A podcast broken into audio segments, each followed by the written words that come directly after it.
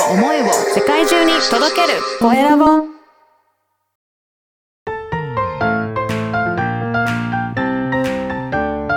聞く力能力技術魅力があるのに伝わらない社長へ。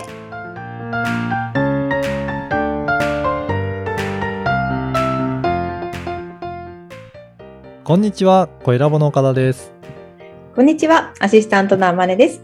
本日もよろしくお願いします。よろしくお願いします。岡田さん今回はどんなお話をしていただけるんですか？はい、今回はですね、問題は解き方よりも定義の仕方というテーマでお話したいと思います。おー定義の仕方。難しそうなテーマですね今回は。そうですね。まあ、簡単に言うと、あの、問題を、まあ、設定することの方が大切ですよっていうことなんですね。はい。まあ、ちなみにあの、天音さんは学校の試験は得意な方でした？教科によりますね。あ国語とかは得意でしたね。うん。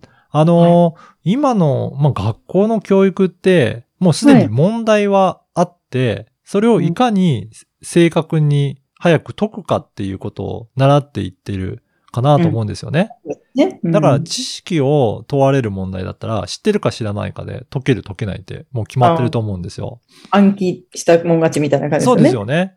うん。でも、社会に出ると、はあの、知識を問うものって、まあ、ネットとかで調べてしまえばわかるので、い別になくても、なんか調べてわかるものであればいいかなと思うんですよね。それよりも、なんか課題があった時に、自分でその課題を解決できるかどうかっていうところの方が大きいかなと思います。ああ、自己解決できるかってこと。そうですね。うんじゃあ課題を解決するためにはどうするかっていうと、ちゃんはい。と何が課題なのかをちゃんと理解して、うんうんうん。その課題設定することが一番の出発点になるので、ああ、なるほどですうん。ね。自分で何が課題課題になってるのかっていうことを、そこを設定するっていうことが、実はうん。大切なんですよね。ああ、よくね、何が課題かわからないっていう人いますよね。いますよね。うん。そうすると、そもそもの、えっ、と、設定してる課題が違うと、解いていっても、本当の問題は解決できないっていうことがあると思うんですよ。うんなるほど。んはい。なので、あのーそもそも問題をちゃんとせ理解して、うんえー何が課題なのかを設定できると、結構、うんあの、解決は早かったりするんですよね。うん。じゃあ、どういうふうにしたら、その課題、問題設定ができるかっていうところですけど、はい。例えば、どの、誰々教授が言ってたとか、そういうふうに、もう、えーこの偉い人がこういうふうに言ってたからっていうふうにすると、うん、思考がそこに固まってしまうので、うんうん、まずそういった、あのー権威とか、そういったところに頼りすぎないっていうことですね。はい。うんうん。で、もう一つは、あの、いろんな方法を、あの、解決策ってあるんだっていうことを想定してみる。で、はいそれで想定した上で解いてみるっていうことなんですね。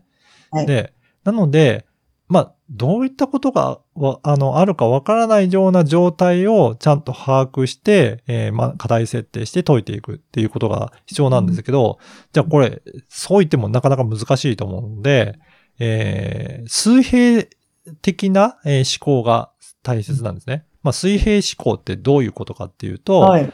まあ、あの、いろいろ物事が並んでるときに、例えば、えーここだけ抜けてるとか、うんうん。ここだけなんか被ってるとかっていうような、なんか横並びに並べて、えー考えたときに、えーそれ、そこで課題としてチェックできるかっていうところなんですよ。うん。例えば構成要素、えー例えば、えーいろいろ並んでるときに、えー無駄なく、漏れなく、えーその事象が、えー表現されてるかとかですね。